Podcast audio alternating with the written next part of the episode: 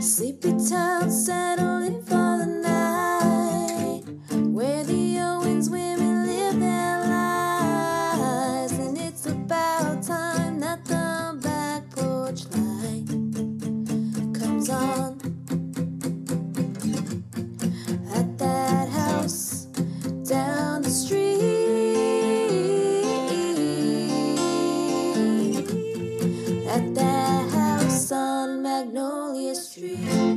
Fran. Hello. What's going on? I'm just excited we made it to the what is this, the fourth episode? Yeah. Third, oh my gosh. fourth? That has yet to be seen. We don't know what order it's going to come Yeah. out in. Yeah, yeah. It could be the third, it could be the fourth, it could be the tenth. We don't know. We'll we don't know. And so seriously though, we thought this might looking at the notes. Well, initially looking at the notes, I thought this would be like, oh, like the a little shorty one. Maybe like we're not committing to any time frame. Like we can't Yeah. guarantee you guys an hour. I'm sure we could talk for more than 10 minutes, but this looked like a little shorty one. But then this morning I'm looking at the notes, I'm like, this might be a little longer. This Who is knows? a rabbit hole I mm. wasn't expecting. Yes. Oh, I guess we should say what we're talking about. Welcome. Oh. Well, what are we talking about? They should see the title of the, the this episode, right? But yes, we are talking about the Death Watch Beetle. The Death Watch Beetle. Yeah. So there's actually this beetle kind of is an extensive plot point. It's in the movie, it's in the book, and it spans all the way up until the very last book. So, Mhm. and also there is a lot of lore and superstition around the Death Watch beetle. It is a real thing, but also we're going to talk about some other generalized beetle lore and superstition and all of that good stuff. Yeah, the the Death Watch beetle. We found some stuff that dates back to the 1700s uh, in some literature. So this guy has been a focus in pop, not pop culture, but culture for a very long time. But not just that. We're gonna dive into a little bit of like what the beetle means and symbolizes in lots of different cultures as well. Yeah. Before we dive into all that, um, we just want to give some shout outs since we don't really have any patrons yet. we do want to acknowledge um, our Instagram followers and everybody who has been interacting with our grid posts and making the movie scene emoji, the guessing games, a lot of fun. Um, so thank you so much to all of these Instagram peeps. Silver underscore on underscore the underscore willow. So Silver on the Willow is actually a good friend of mine that lives in town. Hey, girl. Hey. So a lot of these people I think are actually both of our friends, like if not mutually, then exclusively. So thank you guys for the support. We really appreciate it. Wild Spellcraft, she's actually one of my Bohemian Magic patrons. Cunning, is it Cunning Celt? I think it's Celt. I don't Celt? know. Celtic? I don't know. Because when I Let's say when I think of when I think of Celt, I think of like Celtic. Yeah, Cunning Cel- Well, oh, it when I think of Celt, I think of Celtics, like the basketball team, but that's the same thing. And they're like Yeah. Irish. I guess it depends on where you're from. Cunning Celt or Celt. We'll go with either one. Uh, Jen Moon Dancer, Awaken Grace, Recreating Caitlin, Garden Punk Life, The Home Ed, ASD Mama, Verbena Beauty Wellness, Miss King dot 27, Lucan Wolf Witch, Jessica E. Bowers, Baking Dom, Elise Zero X, Labrador Wolf dot Jewelry. That's your friend Ethan, right? Yeah, that's yeah, my weed. yeah. and created uh, by EJF, J May May, Nightbird Tribute Band, which I think we should talk about that for a second. She's an awesome Stevie Nicks tribute band. Oh, cool. Yeah, yeah, yeah. We'll have to get her on the show. And Tian Girl 73. So Awesome. Thanks, guys. thank you guys so much for enjoying our emoji movie scenes. They've been really interactive and a lot of fun. Yeah. And I don't know, should we keep those going? And you're doing a really good job, but don't force it. It's got to be natural. Yeah, yeah. I was just kind of planning on doing them as a means of promotion to kind of like do something a little interactive before, you know, we rolled out the show. And also Mhm. those grid squares when you post them individually, they kind of look kind of doofy.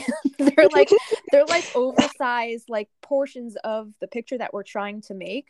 Mhm. And They're shuffling themselves around. yeah, they're just shuffling themselves around. And I know for anybody who sees that as they're scrolling through their feed, they're probably like, what is this like oversized portion of a picture? But you know, I wanted to make them a little interactive and a little more fun than just like just a random little Mhm. piece of a picture. So Oh, I do want to say real quick. Also, somebody who has been uh, interacting with our post is my mom. So Yeah. thanks, mom. she's uh, she's been snooping on there. Thank you, thank you. So if you know if you uh, if you find her, you get a golden star. if if they find your mom on there. Yep. I haven't seen my mom creeping on our page yet, but I'm sure she'll find her way. All right. So I guess that wraps up our uh, little Instagram follower shout out. And at this point in time, when you guys are listening to this, everything's already come out by when we're recording. We have not even dropped the trailer yet. So we're excited. So when you guys hear this later on, oh my gosh, uh, let please let us know if you still want us to do the stories because Justina is a rock star when it comes to those. I've had a lot of practice. Either that or I have no life. My favorite is like the um you have the fry pan or the hammer and it's like the boom and then the fry pan and then the other boom and you know exactly what's going on. Oh yeah, Jimmy's getting what what he deserves. Every bit yeah. Let's I guess jump in. We're gonna start with some of the mentions in the different series of the book. So before we went over the book movie contrast a, a little bit ago, and this is going to deal more with all four of the books, right? We're going to just list out the Death Watch Beetle mentions in all of the books. Even if you haven't read them, we want to let you know where it shows up. Yeah, I think I kind of dropped off on the Rules of Magic excerpts because it was mentioned a lot in the Rules of Magic. So I didn't really put every instance. I just kind of put Mhm. the first instance and I'll just leave it at that. Honestly, Okay. I think we're going to need maybe a second Death Watch Beetle episode in the future. Like Just after- for the rules of magic, you think? Yeah, and just like after I read all of the books and have like kind of Mhm. all of the information under my belt, I think it would be a cool topic to kind of revisit. Cool, let's do that. Yeah.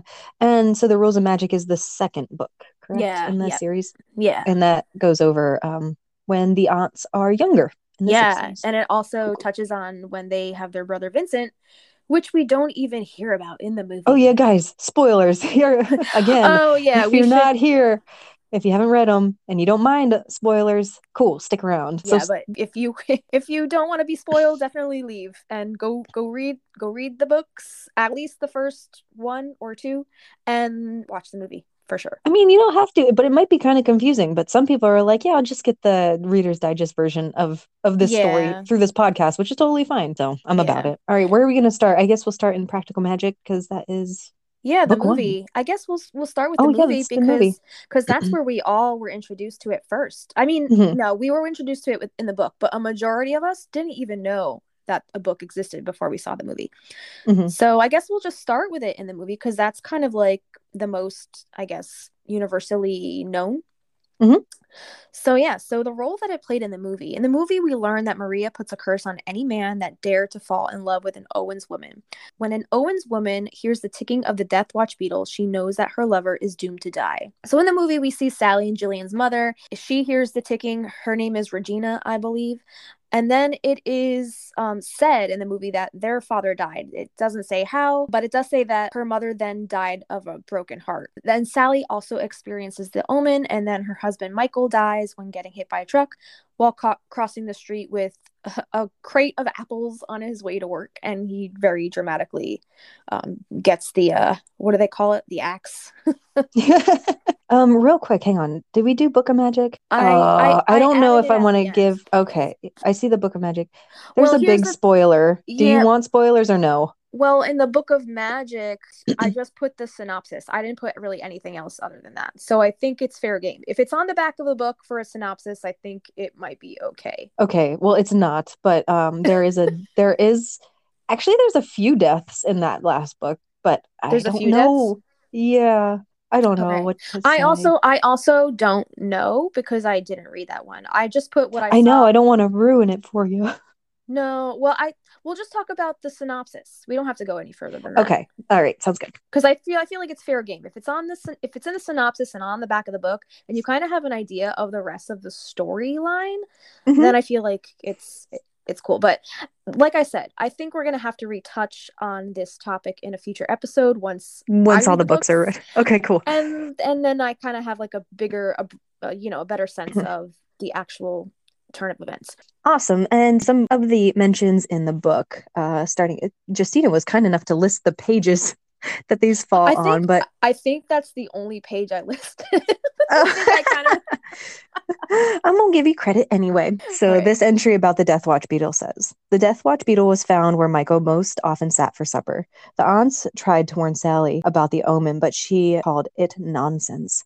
There was also an the black. oh, is this is dog. this just you? This isn't a part of the book. yeah this is just me noting what i found in the book but it's not that's not how she wrote it in the book Got it, got it, got it.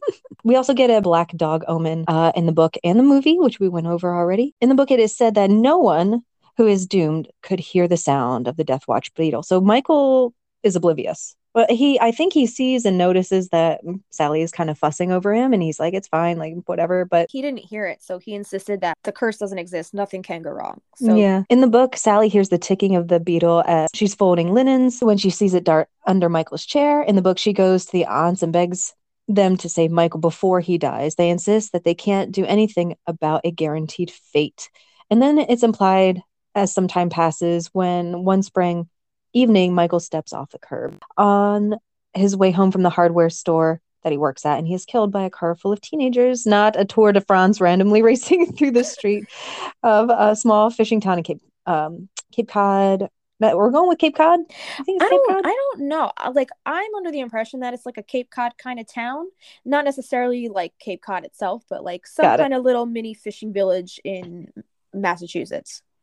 Racing through the streets of a small fishing village or a rogue truck that has a hatred for green apples. your, your jokes are so cute. You're throwing jokes in. I- you got to let me know, like, if you want to read it, because you're you're this is see, surprising. like I just like I, I brain dump this and then like I kind of just like my brain just like does its thing and I just like I Mhm. type what I'm thinking at that time. I forgot I wrote this. you're so funny. so it's pretty consistent between the book and the movie as far as you know michael not well in the movie we don't even know if he hears a sound or not we just know that it has it out for him and Mm. he gets the axe Mhm. um and we've already discussed in the previous episode or one of the previous episodes that it is different exactly how he dies it is between the is. book and the movie Something I want to go and do an episode on later is Sally and Michael's house. I was watching the movie the other day to do research for this, and like there, you only see her ripping up the floor, but you can kind of see in the background her stairwell and like the window and like how it's decorated and stuff. So cute. Like I just, yeah I don't know, hypothetical later topic. We'll we'll write we'll have to write some fan fiction pieces about their whole little house and their life and stuff. Sure, Because there's very sure. little that we well, there's very little that we see about their life in the movie. It's kind of just a montage. So we don't really get a full painted picture of like, you know, Yeah, just their everyday life. that's how you how, how you pass time in Hollywood. You gotta splice it all Montage together in a montage.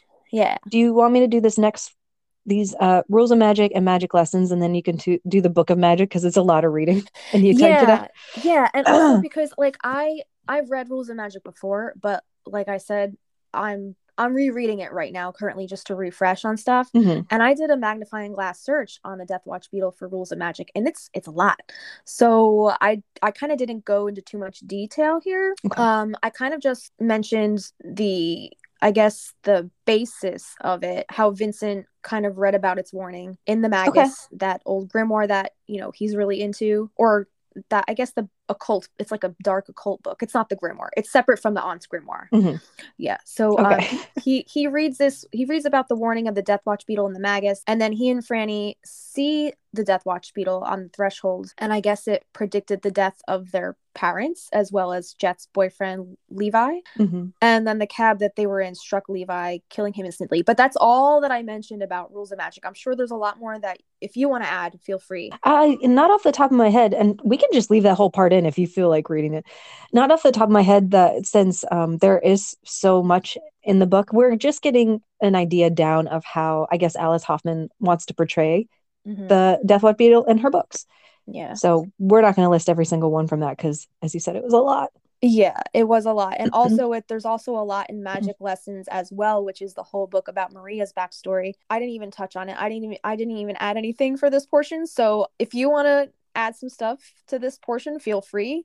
For magic Um, lessons, Yeah, I didn't I didn't touch on anything for this book. uh, off the top of my head, well, no, I don't have any Spoiler? no.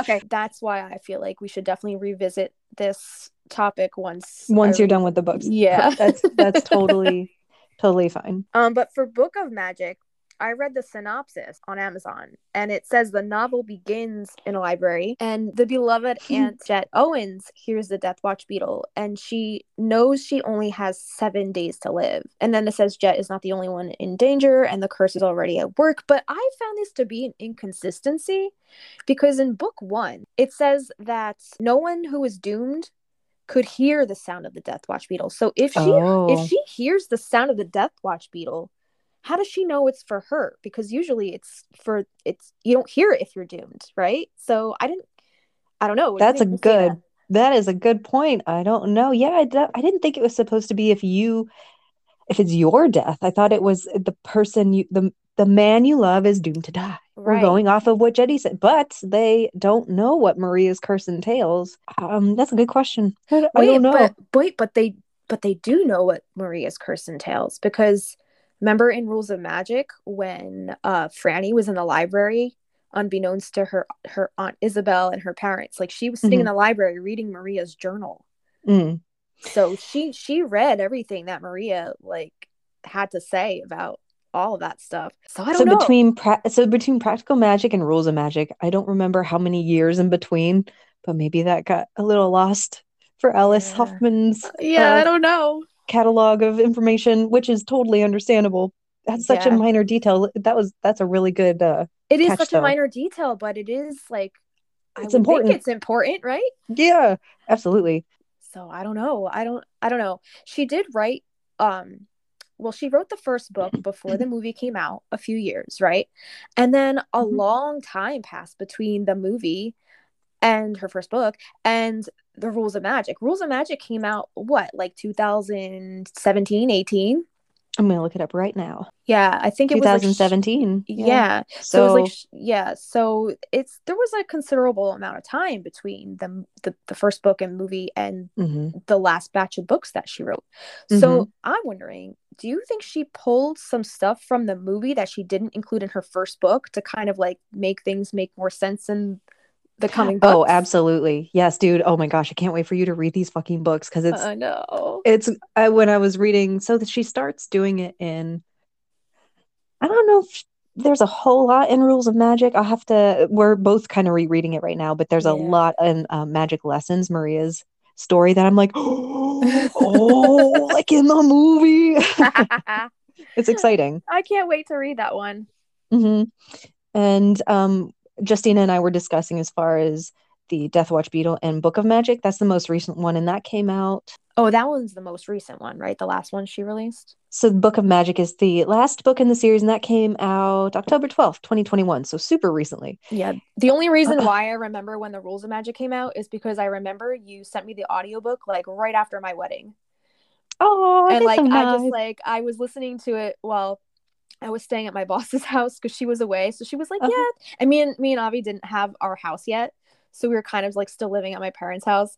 So she was like, she was like, "Yeah, you could stay at, at at my house or whatever if you want a little mini honeymoon before you know your own honeymoon." Oh, So we stayed at her house while her and her husband were away. And we had our little mini moon there. And I remember just mini like moon. I was listening to the audiobook the whole time I was there. So so That's, that's, that's, that's awesome. so that's like my memory of Rules of Magic when I first read it. nice. Yeah, that Book of Magic when it came out, um, I jumped on it and we'll we'll have a whole discussion about it, but we're not going to um we have some excerpts here, but I can't really just give away because Justina hasn't read it yet, and I really I can't wait to. But we have a lot of Death Watch Beetle stuff, so Jet is not the only one who is affected by it, as the synopsis says. This is free game, right? It's on the back yeah, of the book. yeah, yeah. Free game. Um, the other characters that are affected, I will look up to see if um if they hear it or not, because I didn't even look. yeah. Okay. Yeah. You're, we're definitely gonna have to do another Death Watch Beetle episode down the road, I think. Cool, cool, cool, cool. So we're should we skip this whole excerpt? So I don't know. What do you what do you think? Uh, no, if you if we want to read it, that's fine. Okay, so this excerpt, this is about Jet Owens in the beginning of Book of Magic. And um, this is basically about her in the library and how she kind of like knew that this Death Watch Beetle was predicting her own fate. So the excerpt, uh, it says, Some stories begin at the beginning and others begin at the end, but all the best stories begin in a library. It was there that Jet Owens saw her fate in a mirror behind the reference desk. Even in her 80s, Jet was still beautiful. Each day she washed with the black soap the family prepared in March during the dark phase of the moon, with every bar then wrapped in crinkly cellophane. Jet had no aches or pains and had never been ill a day in her life, but fate is fate, and it can often be what you least expect it to be. On this day, when the daffodils had begun to bloom, Jet saw that she had seven days to live. The Death Watch beetle had begun to call from within the walls of the Owens. All right, so it's basically saying that the Death Watch beetle is a sound that often went unnoticed until it was so loud it was all a person could hear. When your time came, the black beetle would withdraw from hiding and follow you everywhere, no matter where you went. Its presence meant that the past was over and the future no longer existed. This was the moment that revealed how you had walked through the world, with kindness or with fear, with your heart open or closed. It had taken this long for Jet to appreciate that every instant was a marvel. Now everything she saw was illuminated. The sun streaming through the library windows in fierce bands of orange light, a moth tapping at the glass, the sweep of the branches of one of the last elm trees in the Commonwealth. And I want to sidebar right here elm trees Mhm. is also mentioned a lot throughout Yeah. book. So, um, the sweep of the branches of one of the last elm trees in the Commonwealth, which shadowed the library's lawn. Some people unravel or run for shelter when their time has come. They curse their fate or hide under their beds. But Jet knew exactly what she wished to do in the last days she's been granted. She didn't have to think twice. So, Ooh.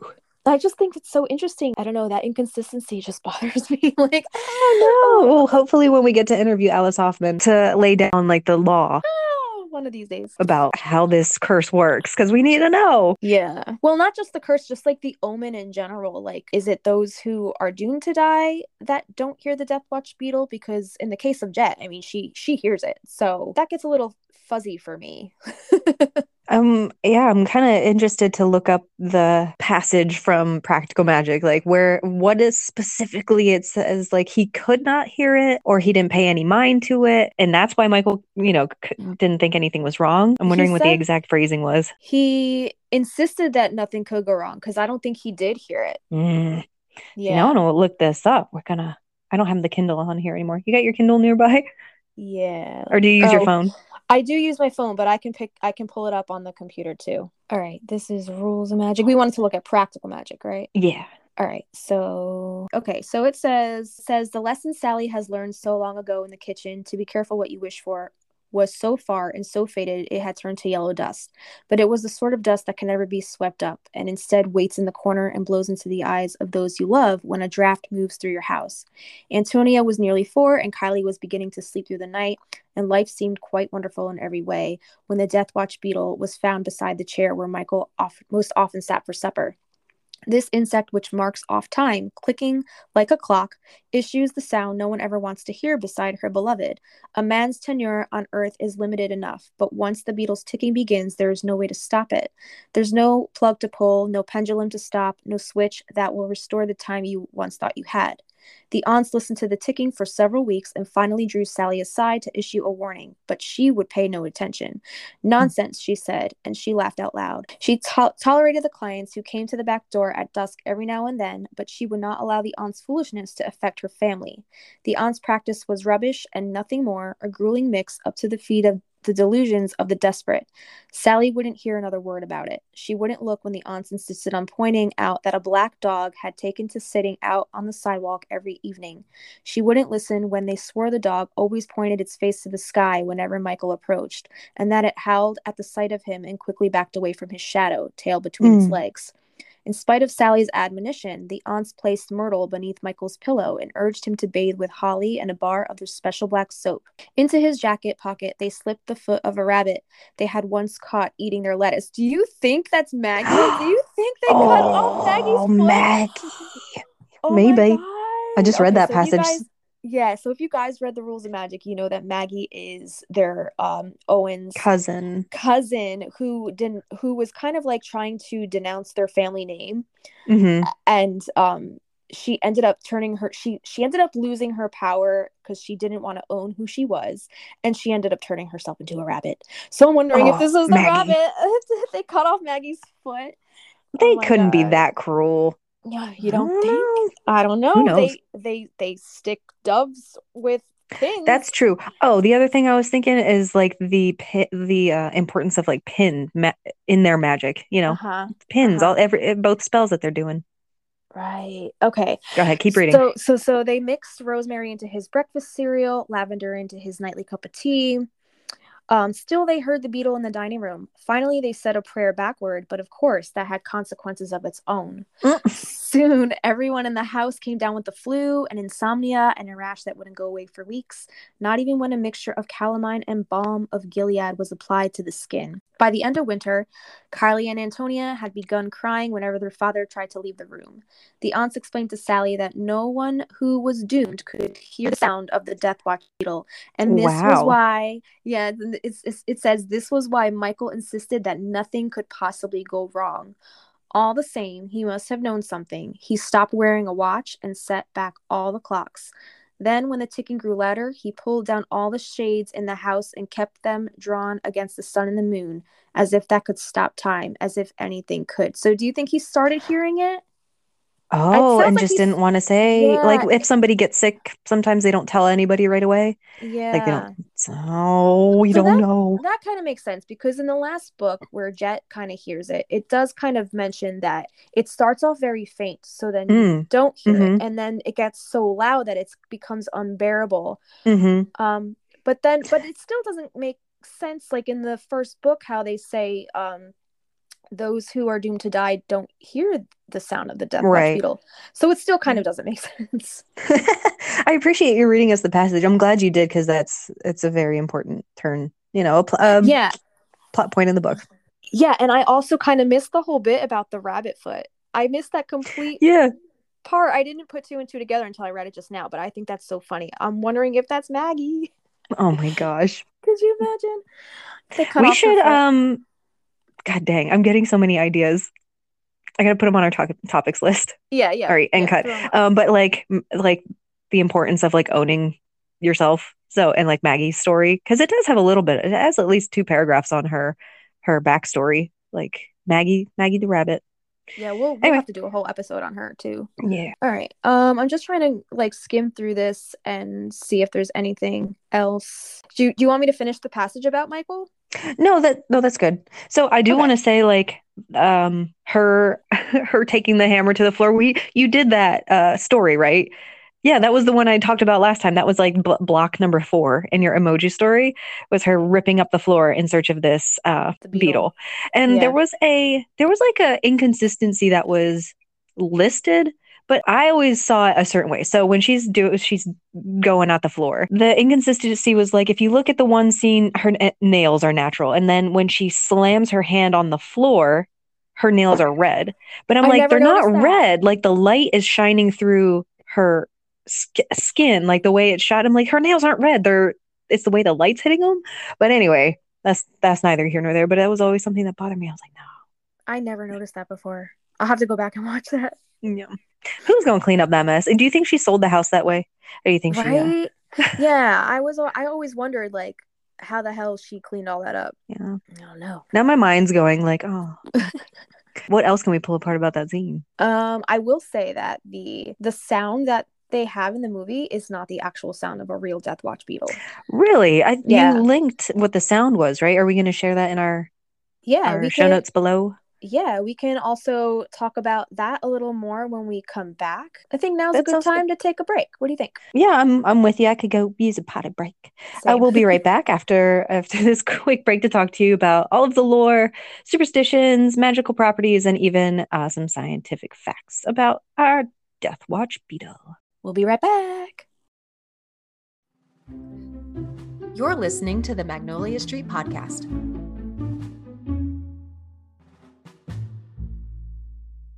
We are back. Thanks so much for sticking around. And if you heard us in that first segment, you saw us deep dive a little bit on the whole backstory of the Death Watch beetle in the movie and in the books. And we found a little bit of, a- about Maggie. We we think right. We went. We yeah, I think there's a possibility of a uh, of an extra episode in the future. I have a little bit of a stupid joke. You're gonna hate me for it. Go on. But I was I was thinking like we went we really went down the rabbit hole in Oh, that first in that first part, but we went down the Maggie hole because she's a rabbit. Okay, my mind went somewhere else. I'll stay away from Maggie's holes. Thank you. Thank Ew. you. Okay. Yuck, yuck, yuck, yuck. Uh, thanks, guys, for coming back. We're going to keep on with our little tradition here, and we're going to do a little Oracle card pull. Well, we're not going to do it so much as a pull today because there is a Death Watch Beetle card in the deck. Is that right? Yeah, this is the Inner Witch Oracle, second edition by Grounded by the Moon. Check him out on Instagram. He's probably going to be like, "Thanks, guys, for all of this uh traffic Promotion, tonight." yeah. Which But- whom we hope to interview at some point because of oh yes, their artistic process. yeah, definitely. I did a whole YouTube video on this, a review of this deck. Uh, pretty comprehensive Awesome. review. So uh, we'll leave that in the show notes before if you guys want to do a little flip through of the deck with me. Um, I show you all the cards and stuff like that. But today we want to focus on the Death Watch Beetle. And there is a little excerpt in his little um, guidebook that comes with the deck that kind of says, I guess, his interpretation of the Death Watch Beetle, what it means, and some uh, proactive steps you can take to harness the power of the Death Watch Beetle. On this card, the uh, keyword that he has on on it is fear and i think that says a lot because the death watch beetle in the books and in the movie it's it's feared right it's a Mhm. sign of death and another word that he includes in this is insecurity let me just let me just read what what what it says about Yeah, card. go ahead. So it says, whatever you are stressing about, whatever is on your mind, whatever the matter is, know that you do not need to worry. A little different than than the book. right? Yeah, really. Like you better close the curtains. You better fucking worry. uh, so things are not as they seem. Rise above fear and see what is actually in front of you. You know the truth. Take comfort and solace in that. Fear feeds on your insecurities. Don't give in to these negative and unnecessary energies. They have no benefit to you. If you are having trouble and wish to deepen your connection to the card, try the following. And here's a little bit of spell work he includes, which I love about this deck because he, he includes these little short and sweet spells that you can just do to kind of get into the energy of the card. And Yeah. um, yeah. So he says, infuse a black candle with your fears and anxieties. Focus your energy or even inscribe it. Light this candle, and as it burns, release all of your worries, fears, and insecurities. And the mantra that he has on this card is, I release my fears. Do you do any candle magic? Um, I've done it. I've done it in the past. Wait, Mhm. do you have something playing in the background? No. What are you hearing? Do you hear that?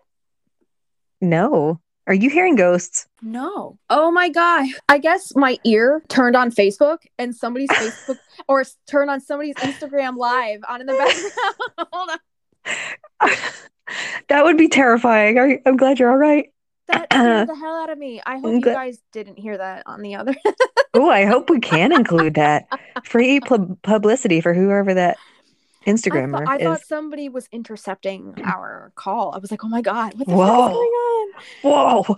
Um, so to go back to your question, do I do any candle magic? I have done it in the past. I have. Mhm. Do you?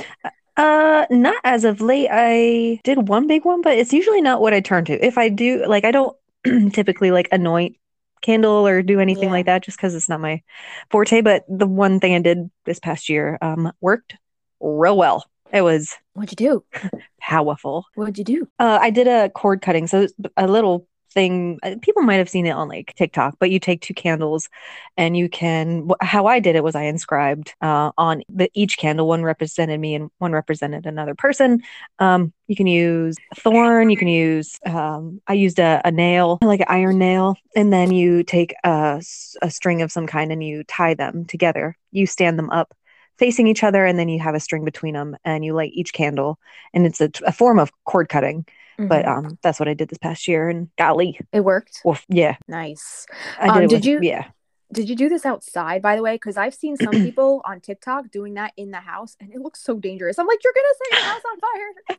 no so i took a time lapse of it actually because i wanted to s- go back and kind of meditate on it and while i was doing it so i forget what the sequence was i needed to i knew i wanted to do this thing it didn't start raining yet but as i was starting to do the um the spell the winds picked up and the rain started and it was raining the whole time and it was one of those chime candles so those take like 40 minutes 30 minutes Yeah. to, to burn down. Yeah.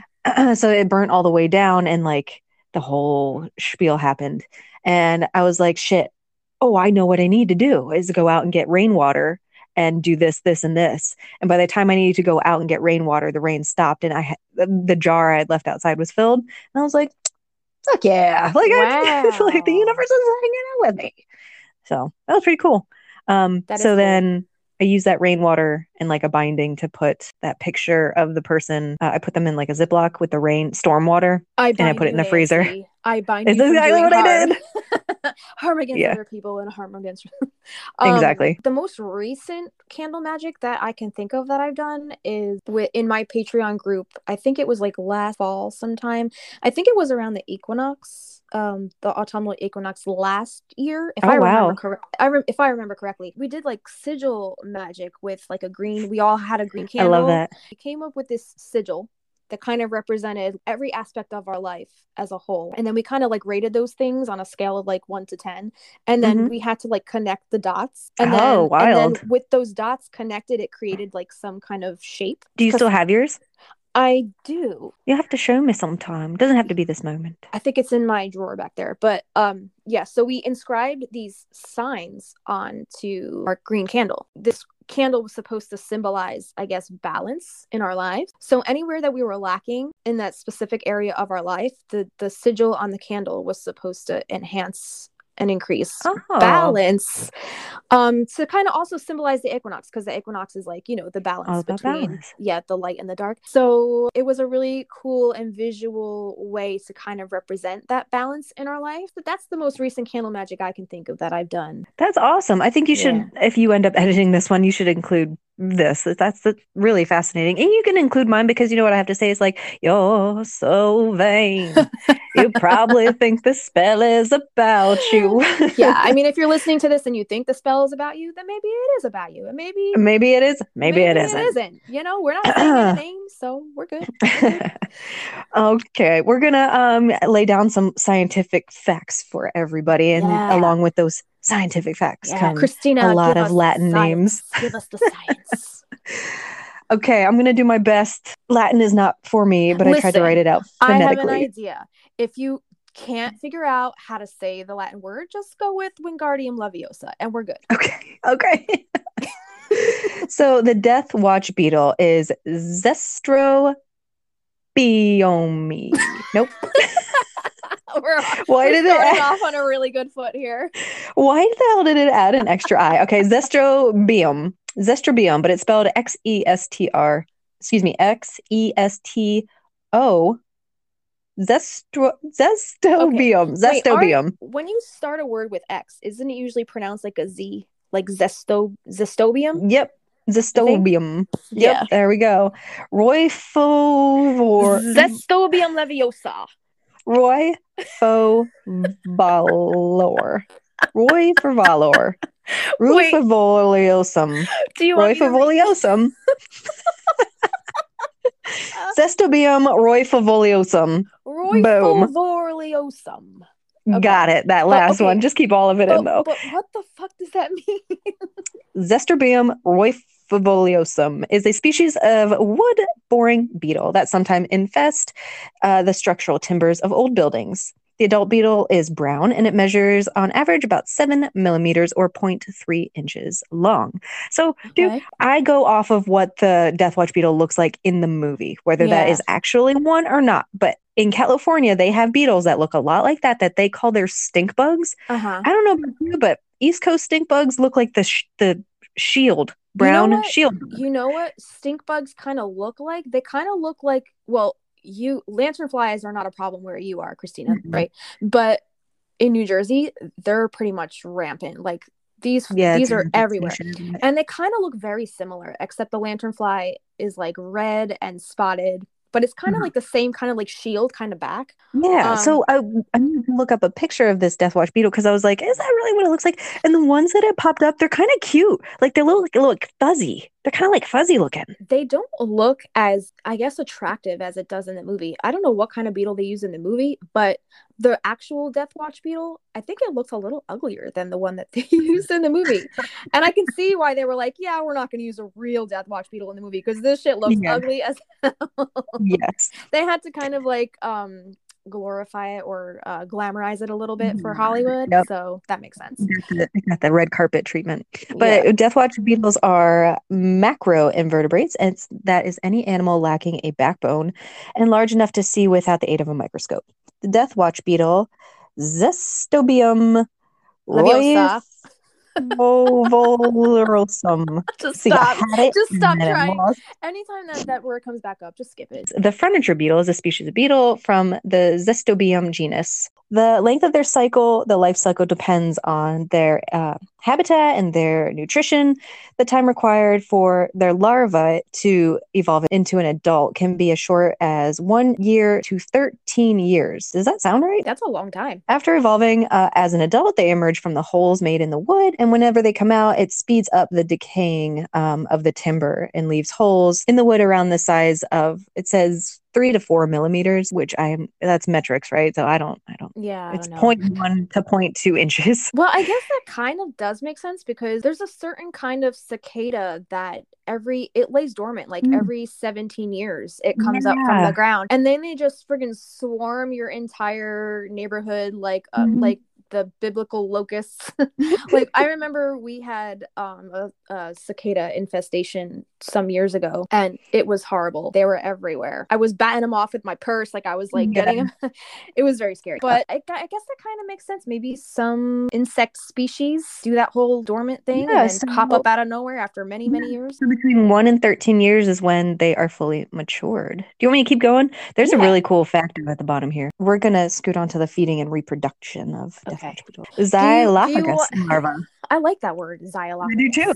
Xylophagous larva, which is very soft, bores it through wood as it feeds on it. Inside the larva's alimentary canal are pockets of yeast that are very important in helping the larva to be able to digest the cellulose it feeds on. The mother deathwatch beetle, ooh, that's like a good band name. Mother deathwatch. Mother reminds me De- like it's a metal band I was gonna say, do you watch Dethklok? No. Okay. The mother deathwatch beetle, on the other hand, has two receptacles of yeast that are located around its orifice. Orifice? orifice That's just orifice? Okay, I read Yeah. but you made it french i like it Let me try to read through my Just- ears. yeah This is where she lays her eggs. Uh, um, we're gonna have to cut this no just leave it just leave it it's fine I'm gonna just leave it. But I can't see, so give me one second. your face your face is bright red I know because I'm so hot. I'm so hot. oh, right. whew, whew. okay we're gonna have fun editing this one Woo. all right we're good we're good we're good we're good All right, we had to collect ourselves from a, a giggle. Right, we're talking about the mother deathwatch beetle. So this is where she lays her eggs. From meaning that. sorry stop it. Uh, I'm gonna just skip that. I'm gonna skip that sentence. The reason for I had this too is much that coffee this morning. the My reason- coffee. it's giving me the giggles. What's in this coffee? Uh, okay, hot. go go do it. I'm gonna put my hand over my face so you can't see me. this is where she lays her eggs, um, for meaning that each egg is laid with yeast clinging in onto the shell. The reason for this is that the larva nibbles its way out of the shell. It will swallow some of the yeast, which will therefore help in the digestion of the cellulose it feeds on. Okay, this is also super cool, super metal. So the name of this beetle, I guess they're referring to the death, the mother death, deathwatch beetle, is called a Cleopatra. Wait, it says col- it says coleo coleoptera. Is that a typo? Cleo. Is that a typo? Um, it it says might cole- be. Hang on, let me Let me coleoptera. Okay, let, me, let me go to that site real quick. Oh my god. You oh, girl, you just watch. All right. Oh, it is Cleo. No, it's Coli Coli Patera. It Is is it? You called it Cleopatra. it, all right, it is not Cleopatra, you guys. It is Coleoptera. Bit of okay. Ooh, this episode. oh my god. Okay. Okay. The scientific name for the mother deathwatch beetle is Coleoptera, not Cleopatra. Cleopatra. I read it 30 minutes ago.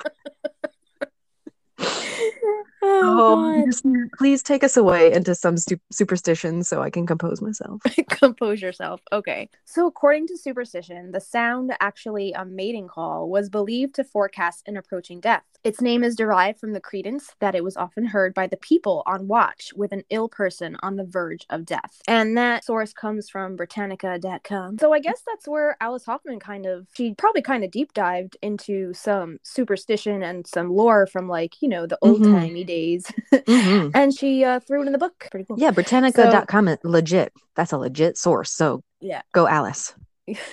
you go, Glen Coco. Oh God. Okay. Because people in days it can't stop now. Stop now. Uh, Because I'm gonna turn my camera off. That might help. Yeah, I can't see you. Okay, there. All right. So, because people in days gone by held vigils at the bedside of the dead or dying, the ticking beco- became synonymous with death, since another word for vigil is watch. Hence, we get death watch. As a result, some people think the beetle became a death omen. Okay, that makes sense now. Mm-hmm.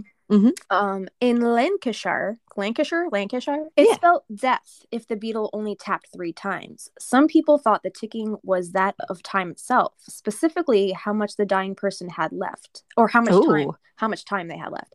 Ooh. Others thought it was the Grim Reaper tapping his fingers while he waited. Oh my That's- god, that gives me that's- chills, I love that. isn't it? That's so creepy. I love that. A superstition that came across with settlers from Europe established itself here in the eastern US. It involved death Oh, and okay. a bug. Well, let's just get that one out of there. Yeah, that was very generic. Okay. Yeah. Um, so back in the day, people did not die in hospitals, but rather in their own beds, and it became a tradition to watch over the dying until the end, and this became known as the death watch or vigil. During this time, the house was kept very quiet, with limited activity and conversations held in a whisper. Mm. With the house this still, a tapping sound could often be heard that seemed to come from all over the house and occurred often enough that the sound became synonymous with impending death and superstitions arose as a result.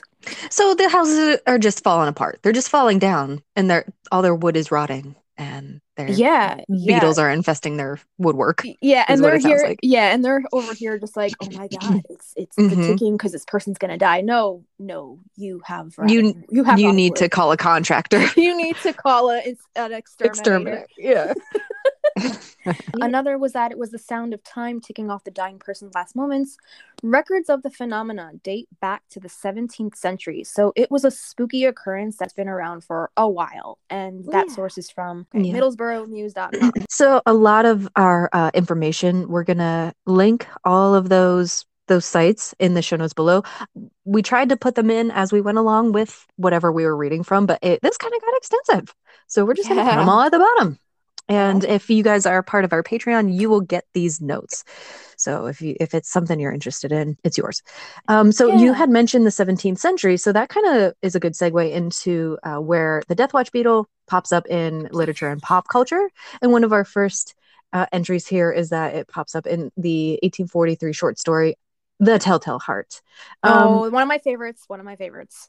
he's. Have you ever been to his? Um, that, uh, don't they do like a big uh, tour? Me and my husband, we went on a road trip. We visited Williamsburg, Virginia, and we had to drive through Richmond to get there. It's only about, I want to say, maybe an hour away. And Richmond Uh-huh. was one of our stops. And we stopped in this place called the Fan District because it's kind of like shaped like a fan on the Oh, map. mhm. And it's like a really artsy, cool town. And um, we stopped there. We loved it. And we were, we were always like, we want to go back. Let's just do a Richmond trip alone. Cool.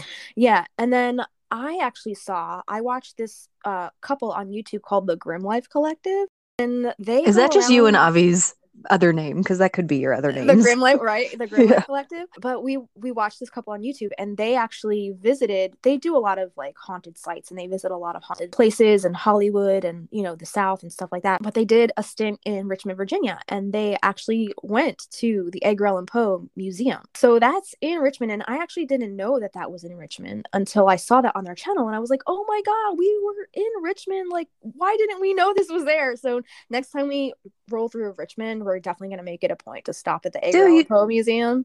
That's sweet. Yeah, definitely. Yeah. Let me know how how it goes. We will. Um, yeah. So in the Telltale Heart, there's no actual beetle, but the sound, the con- continuous maddening of the sound, I guess, was some people think that this was the concept that inspired Edgar Allan Poe. And it's um, a man by the name of John E. Reilly, not John C. Reilly, drew a parallel between the apparent ticking of the dead man's heart and the sound of Death Watch beetle. Yeah, I'm like a combination between Fergie and Jesus. Is that, is that what he said in the Step Brothers? oh. oh man. John Fergie C. Reilly.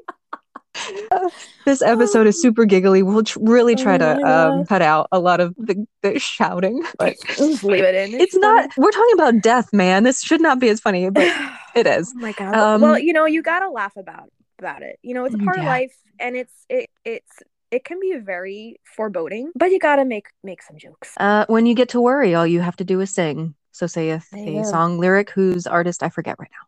But in a 17, 80 in 1787, uh, the Beetle was included in a three-page inventory written by a man named Francis Grose. He was an English antiquary, a draughtsman, and a lexicographer, What which a I lexicographer? had to look up. I linked it here, so we're gonna look up right. what a lexicographer is. is the study of lexicons. Okay, we have to go there that, to that. that explains a lot. and divided and is divided into two separate academic disciplines. Oh, um, practical lexicography is the art or crafting of compiling. Did you see my lights in my room? yeah. What the hell? Dude, that? our our that Hurricane Ian is blowing through. Oh no. Is the um excuse me is the art or crafting of compiling, writing, and editing dictionaries, and then there's theoretical Oh. lexiconography, and it, that is the scholarly study of semantics. We're Got gonna just stop right there. That's a whole rabbit hole in and of itself. Yeah. Um, so, but how, however, according to Wikipedia, the all-knowing Wikipedia is more likely um, that the that it was like the metronomic ticking of this is their theory that it was the metronomic ticking of a book louse, which Mm. also had to look up. So when you get deloused, they're taking care of lice. So it's a book li- like book lice Ew. Yeah, ew. rather than it being the grouping of six to eight taps made by the Death Watch beetle. Another reference is by John Keats. He's an English poet known for his poem Ode to the Nightingale. Even mentioned the Death Watch tick in his 1818 poem Endoninum and on. Endim- I think it's Endymion. Endymion. Endymion. Endymion. Endymion. Within ye hear no sound, no loud, as when on Captain Bear the Death Watch tick is stifled. How's that? Was that, good? Very. That was dramatic. That was beautiful. Thank you. Uh, again, it's going to pop up in 1876 in The Adventures of Tom Sawyer by Mark Twain. Next, should I do that accent again? Yes, please. Or should I, next, the ghastly ticking of the death watch in the wall at the bed bed's head made Tom shudder. It meant that somebody's days were numbered. Ooh. Do you like how I switched that up a little bit? I so if I do. If I sw- if I uh, do a little accent, then it gives me more time to read the words ahead and not fuck them up. um, so uh, we also have Beatrix Potter. yes, Beatrix Potter, not associated with Mr. Harry Potter. She is the author of Peter Rabbit. Uh, and she references this beetle in her children's book, The Tailor of Gloucestershire. Gloucester? Gloucester. I think it's Gloucester. Gloucester. Yeah. Yeah. I really think I have a form of dyslexia. and this was written in 1901, published in 1903, when it says, when the mice under the teacups start up, a chorus of little tappings, all sounding together and answering no other, like watch beetles, and an old worm eaten wood shutter. Window shutter, fuck me. Lovely. Uh, in Dorothy L. Sayers' Gaudy Night, Chapter 17, the mechanisms of the ticking of the death watch beetle is discussed. It is compared to the clicking sound made by the ill fated hard shirt front. I don't know what that means. I don't know what that means either. Oh my gosh. So, guys, I'm going to throw some poetry at you. So, hang tight. Oh, oh God! You ca- are you gonna do it in an old English accent, please? All right, we're getting to present day. So in 1988, Linda Pastan, yeah, Linda Pastan wrote a poem entitled "The Death Watch Beetle." So uh, I think it's about when I looked it up. This is edited. I think it was like six verses. So this is verse. Uh, I think I did number four and five. It says, "All right, well, uh, this is 1988. I can't do old English. Yeah, that's pretty. That's pr- oh, okay. it says the death watch beetle earned its name not from the ugliness or our terror of insects, but simply because of the sound it makes ticking. When your spirit perfects itself, will it escape out of a nostril or through the spiral passage of an ear? Or is it even now battering against your thin skull, wild to get through? Blood brother to the crimson bird. That's so. Ah. That's really uh, ominous. Um, it is, yeah. We will So- link that entire poem in the show notes down below. I want to go read the whole thing now. I've never. Yeah, girl. Then uh, I also found it uh, mentioned in a advanced D and D uh, site. The Death Watch beetle. There's a whole like beetle section. So they, I think they separated it into Death Wait, Watch beetle. Do you mean Stink beetle. D&D as far as Dungeons and Dragons? yes, ma'am. oh shit. It's a it's yeah, a, yeah. it's a plot point in Dungeons and Dragons? Dude, I don't know. I don't play Dungeons and Dragons, but I'm going to tell you about it. I'm going to tell you uh, that Tell it's armor us. armor class three. Its special attack is the Death Rattle, and its special defense is Camouflage. So, which brings us to our topic today, 1995. It is Yeah. in Alice Hoffman's uh, book, Practical Magic. There we go. Uh, yeah, she she basically uses it as an omen of death, and the main character hears it shortly before her, their husband dies, which we've already discussed a million times over Yeah. podcast. But that's a pretty that's a pretty cool, extensive kind of trail back to the beginnings of time. Dude, thanks for sticking that out. That was rough. That was I- rough. We had the giggles. We're sorry, you guys. For somebody, A, who is sick, it's Mercury in retrograde. I don't have my glasses on, and I think I'm dyslexic. Like, she's let me do the same paragraphs over and over. So much, much thanks. Are you kidding me? This is like prime entertainment right here. Good. I'm glad. I'm glad. Um, yeah, so I think we're going to take a quick, short little break here. And when we come back, we will talk a little bit more about be- beetle magical properties and some of the things that the beetle symbolizes. And what else do we have on this list? Oh, beetles and dreams. Yeah. That'd be a cool one. All right, we'll be So- we'll be right back. You're listening to Magnolia Street Podcast. Thank you guys so much for sticking around. We are back. We're All right, we're gonna dive into some magical properties. So we really kind of pinpointed the Death Watch beetle, but I think now we're gonna just do more generalized beetle lore. Yeah, beetles are, I guess, a very, I think they command a lot of respect from some cultures, right? Yeah, it sounds like they've been a solid symbol uh, in a lot of different cultures for a long time, for Yeah. for many different things. So we're gonna go over those. Yeah, I found a cool little bit on their magical properties. I guess if you're planning on using it in your magic. Um, this comes from aminoapps.com slash uh, c slash the witch's circle. And I think uh, that's a site where different users can pop on and post like their different kinds of magical findings, magical workings. I guess you can compare it to kind of like a digital working grimoire, like a collaborative Mm. grimoire, if if if that's how if cool. if I'm understanding this site correctly anyway.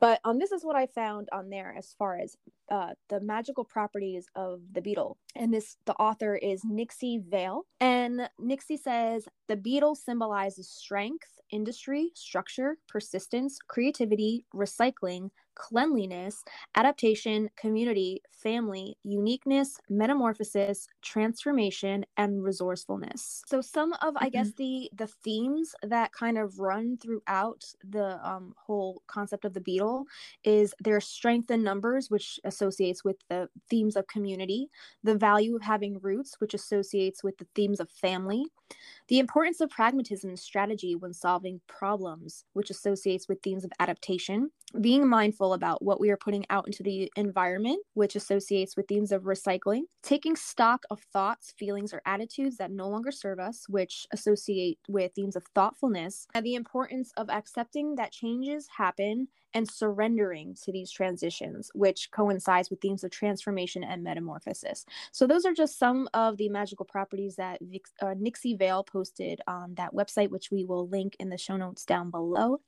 Yeah. And yeah, this is we're gonna- great. We don't think of uh we we think of a beetle as a pest most of the time, and I know there are certain people who keep keep beetles as uh, pets, but most of the time not so much. But yeah, they're real important to the a ecosystem and to different societies around the world for many eon eon yeah. Ian Ian Ian's hurricane- knocking on my window. Many hurricane eons ago. Good one.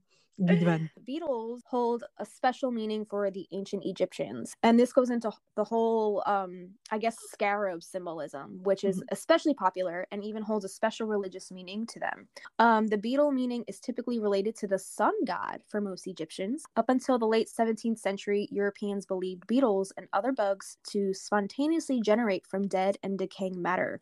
For this reason, the black beetle in in the house, um, it meant that it was believed to be uh, death, or even spirits in the house. Scarab beetle meanings and meanings of black beetles from ancient Egypt to Congo was creation, renewal, and rebirth. And I always like, I Wow. think we've, we've talked about this before when you're researching this, Kristina. We were talking about the whole scarab um, Mhm. concept in The Mummy, the movie. Do you remember that Mhm. movie? Didn't it do come out of his, didn't it, wait, didn't it come out of his face? Oh, dude, you see it like crawl up his arm and then into his abdomen, and it does the whole like up his neck, and he's like comes. Oh, yeah. That Wait, I also have to mention that that guy is also Billy Zane.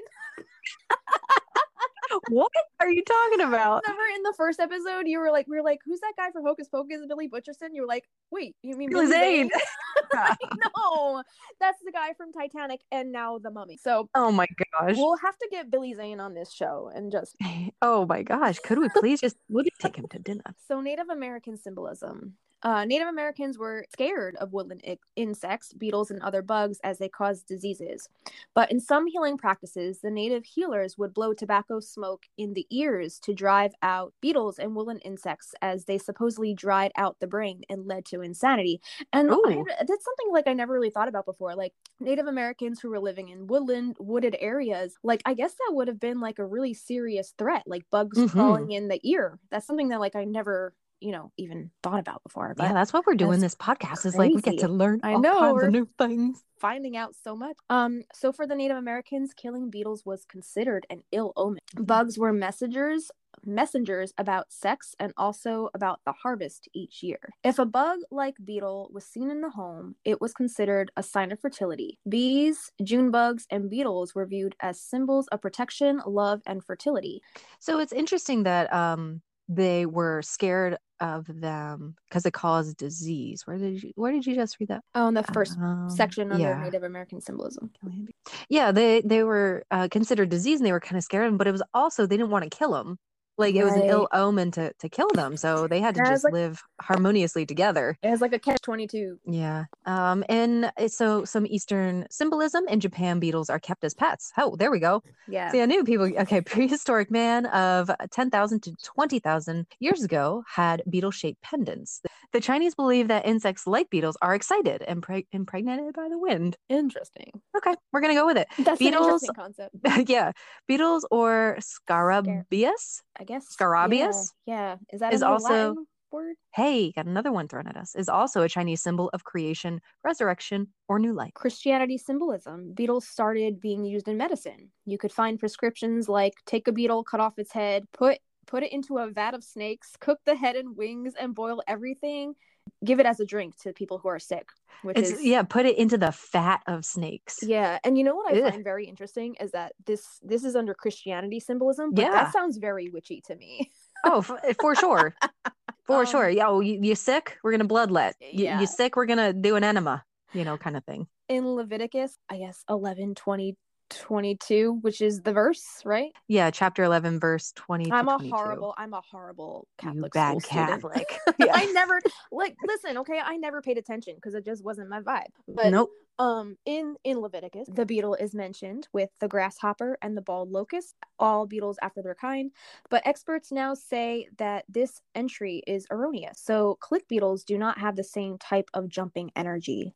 So and the they new were, king so oh, go sorry, go ahead. Um, so they No, were getting roped in with the, it sounds like they were getting roped in with the grasshopper, grasshopper, and the yeah. locust. Got it. Okay. But it's like, Yeah. no, no, no, no. All right. It's different. Mhm. And the New King James Bible overcame these mistakes and properly corrected them to crickets to describe the leaping insects of Leviticus. Awesome. All right, I'm gonna go for Celtic symbolism. I don't know how I keep getting the uh, the ones with the crazy words, but we're gonna do our best. So in Celtic symbolism, beetles are a picture of holy benevolence and grace in some Celtic leg- legends, and some not so much. A European rove beetle is commonly known as the devil's coach horse. Ooh, I like that. Ooh, I like that a lot. Th- some of this I'm reading for the first time. it is a long black beetle that is beneficial to farmers as it consumes the wire worms that harm crops. The name comes due to the stance that it takes when confronted or threatened. It raises its tail in a manner similar to the scorpion stance. Hmm, when it wants to attack. In Irish folktales, there's a story about a beetle where it is described as the devil incarnate. The Irish folktale also mentions that there is only one way to kill this beetle, which is also called Daol. D A O L. How would you pronounce that one? Da- Dale? Dale? the Irish word for devil, and that is Kill it with using fire. fire. Kill it with fire. Kill it with fire, or or don't, because the Native Americans will have a heart attack. They yeah, deem it very bad luck to do that. yeah. Um, for any object used to crush the Dale, thumb, stone, or boot will lead to mortal injury. So you're only allowed to use fire. No crushing. No crushing. Right? Yeah. uh, to the one attempting to kill the doe. In various European countries until the time of the ancient Greeks, common door beetles, D O R beetles, and dung beetles came to the, be associated with the devil. In Celtic witchcraft and rituals, the scarab beetle's spiritual meaning is very deep because uh, it miraculously hatches itself out of dung, creating life out of nothing. Creating cool. life out of shit. Yeah, which is pretty accurate. I know it is pretty accurate. I Yeah. So, beetle African symbolism. It is said that some West African women still raise beetles, feed them on datura. Um, actually, that's yeah. a poisonous plant, right? Also known as the devil's trumpet. Yeah, those those trumpet flowers that hang upside down. They're so beautiful. Yeah, and then they mix the beetle feces within the food to eliminate unnecessary husbands or unfaithful lovers. Cool. So that kind of that is kind of I'm wondering if Alice Hoffman took from this little bit of African symbolism because that's kind of like you know killing off husbands that That's so neat. you know that's Mhm. interesting. So that kind of coincides with the whole practical magic concepts and themes. Mm. Um, in ancient Egypt, the scarab beetle was seen as a potent solar symbol and uh, an attractor of good fortune. And also, Egyptians believed that the scarab was a symbol of life beyond the grave. That appears to have arisen from observations of beetles emerging from the ball of dung in which they lay their eggs. There we go. Yeah, and this beetle was the sky god, and the disk held its eggs. Therefore, Egyptians believed that the sun was the offspring of the scarab beetle. So there is Oh, a cool. connection between the beetle and the sun, which is very neat. Cool, cool, cool. So these, um, there was a bit. Most of this is taken from a website called uh worldbirds.com slash beetle symbolism and they also had an interpretation of what dream uh, beetles mean in dreams but i just i pulled out two of my books from I, from my shelf. Yeah, yeah. So before I get to that, let me read this little bit. So if you are having dreams about beetles, it Oh, says since scarab beetles are a symbol of the human soul, dreaming of a scarab beetle can also mean that a past loved one is trying to communicate with you. Ooh, That's interesting. I never thought of the beetle as like a, a messenger. can transition, yeah, between the two worlds as, as a messenger. So the one book that I have is called The Dream Dictionary from A to Z by Theresa Cheung. And it says to see a beetle in your dreams indicates that some destructive influences may be at work in your waking life. You may also feel that your values and beliefs are being compromised. If you see a scarab beetle, this means uh, you are concentrating on your ability to survive and adapt to change. It may also represent anxiousness about death and aging. Interesting. The other yeah. The other book I have is called The Ultimate Dictionary of Dream Language by Briceida. Briceida? Yeah. Ryan. Proceed Yeah. Ryan. I like this one. you may enjoy a speedy and profitable reunion with somebody special. It is also important to get a checkup to rule out and out anemia. What? Get that anemia checked out. or eat your steak, right? That's very high Yes. in uh, what is iron? Yeah, that's a lack of iron, right? Iron deficiency is anemia. uh, if you dream about a dung beetle, supposedly created out of nothing but bodily waste and manure, therefore, dreaming of one might mean that you need to trust in your creativity and inner wisdom and power. I like that. I love Boom. all those dream interpretations.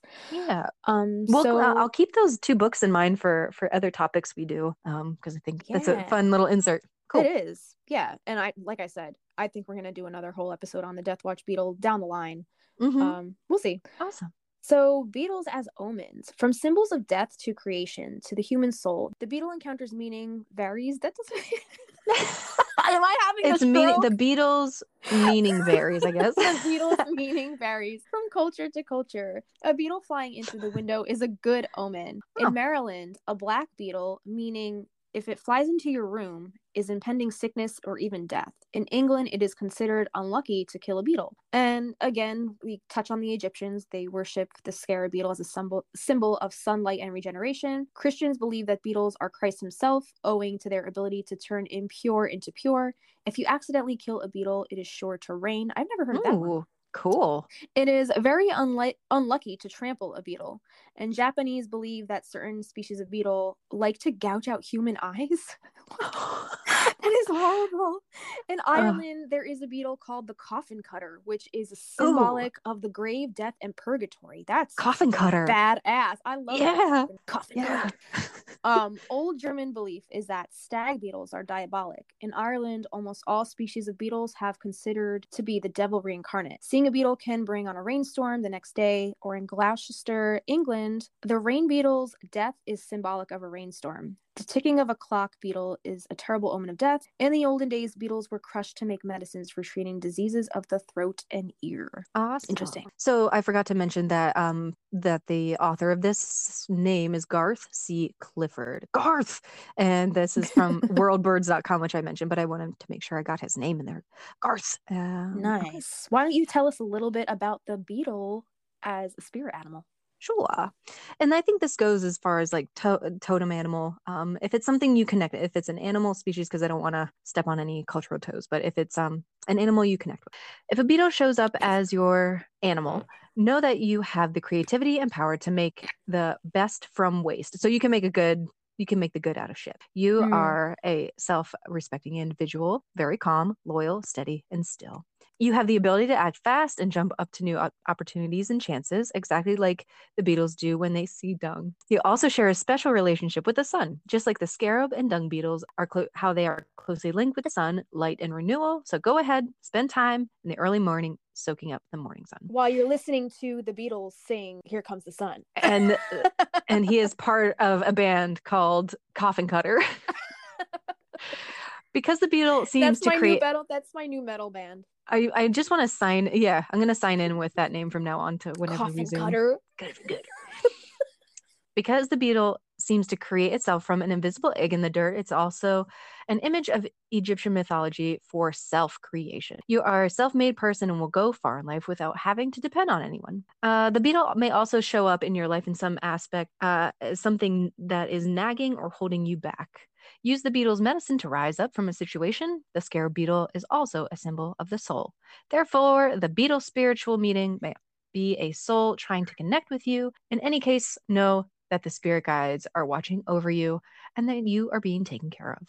That's sweet. So Nixie Vale also said that the beetle says, I have come to you now to remind you to take the time to say thank you for the things you have. I come to you now because you need a little structure in your life. I have come to you today to tell you that you need to center, ground, and root yourself. I come to you today to tell you that you need to stay level headed and grounded with family matters. I have come to you today to tell you it's a good time to take stock of your thoughts, letting go of what's not working or anything negative. I come to you to remind you that taking your time and going step by step will make you swifter progress. And I was once worshipped by the ancients, and to them, I represent the spirit. I come here today to tell you to pay attention to messages, especially those concerning spirituality and spiritual maturity. And the Cool. Beatles, yeah, and the Beatles' greatest symbolic meaning is telling you to go with the flow of life, embracing it changes and challenges, allowing transitions to teach us the lessons we are to learn. Let the Beetle impart their wisdom and experience. And Christine, I see, did you put this little bit about the Death Watch Beetle tea? Yeah, dude. Oh my gosh. Oh, yeah, us, we have to we have to interview this person because they have a whole line of practical magic and style inspired teas.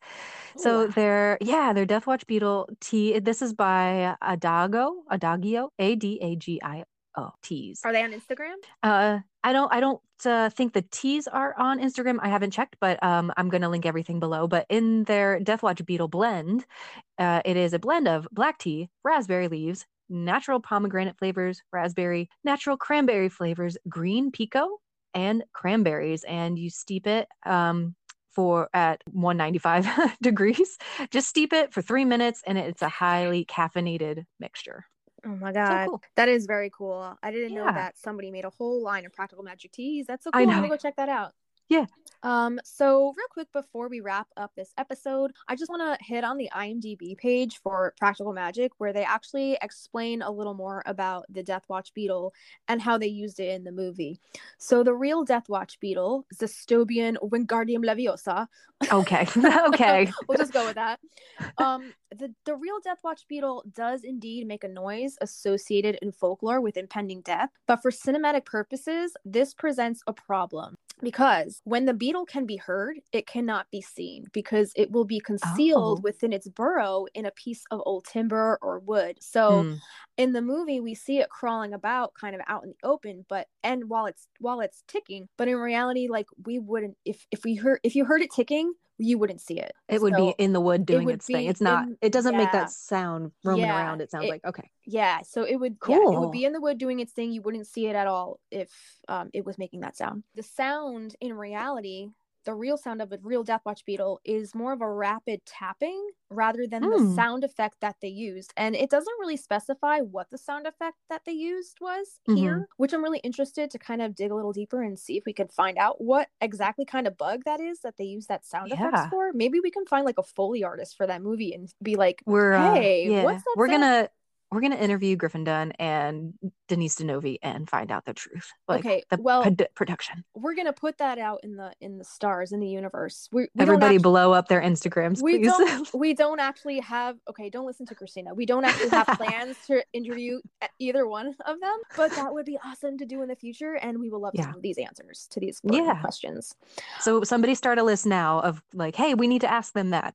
Yeah, uh, so we can eh, have your help later. yeah. I actually um I actually found on Wikipedia the sound that is actually produced by the real life Death Watch beetle, and Neat. when we hear that sound in from the real Death Watch beetle, it's actually to attract mates. So Oh. the sound is produced by knocking the head regularly on a wooden substratum, and Oh. um we can actually include a sound right here. So let's see. I'm gonna open this, and hopefully you can hear the sound. If not, we'll put the sound in in post. So this is what it sounds like. Ready?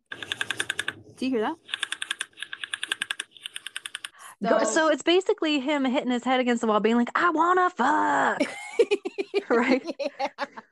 That's He's exactly thrashing around. So it's it's oh lord. Okay.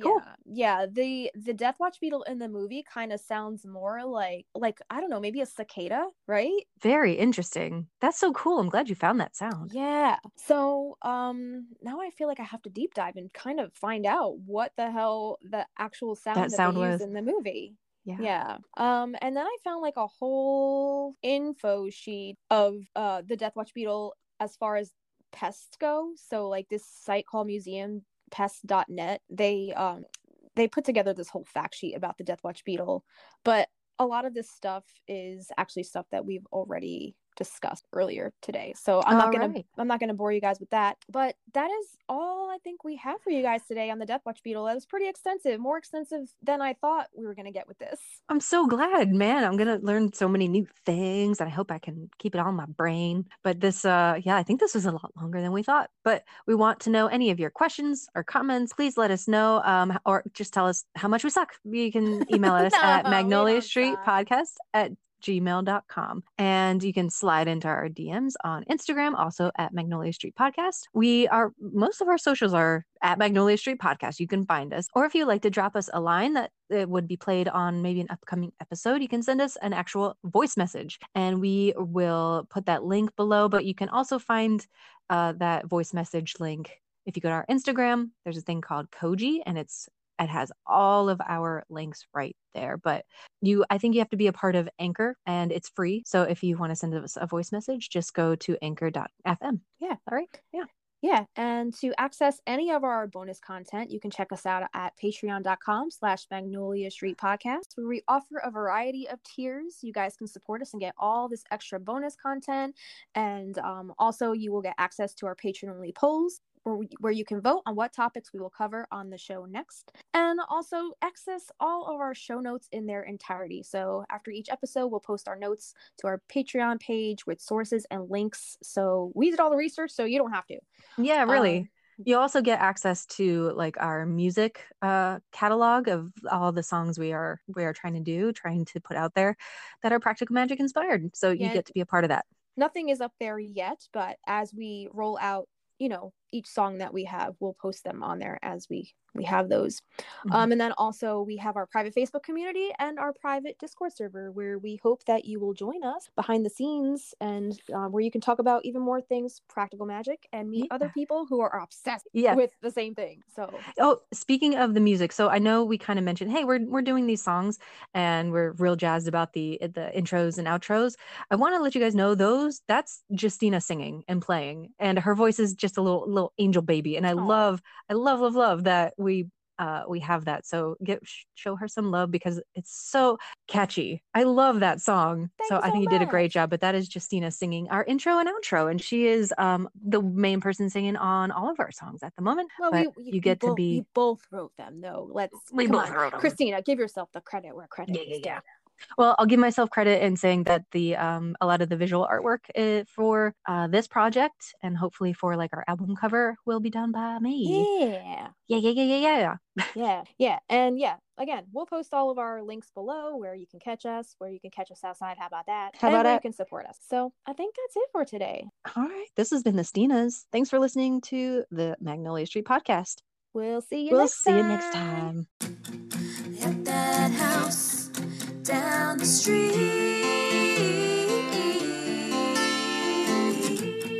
At that house on Magnolia Street. Would you go down to Magnolia Street with the wisteria girl? Wow. And house of magic and mystery. So would you go down to Magnolia Street? what When you wrote, when you're talking about Michael dying, it was like, what is it? Tour de France and that just kills me that whole scene kills me i'm like uh, well that Yeah. scene killed michael too but oh, too soon. Oh, too soon right. too soon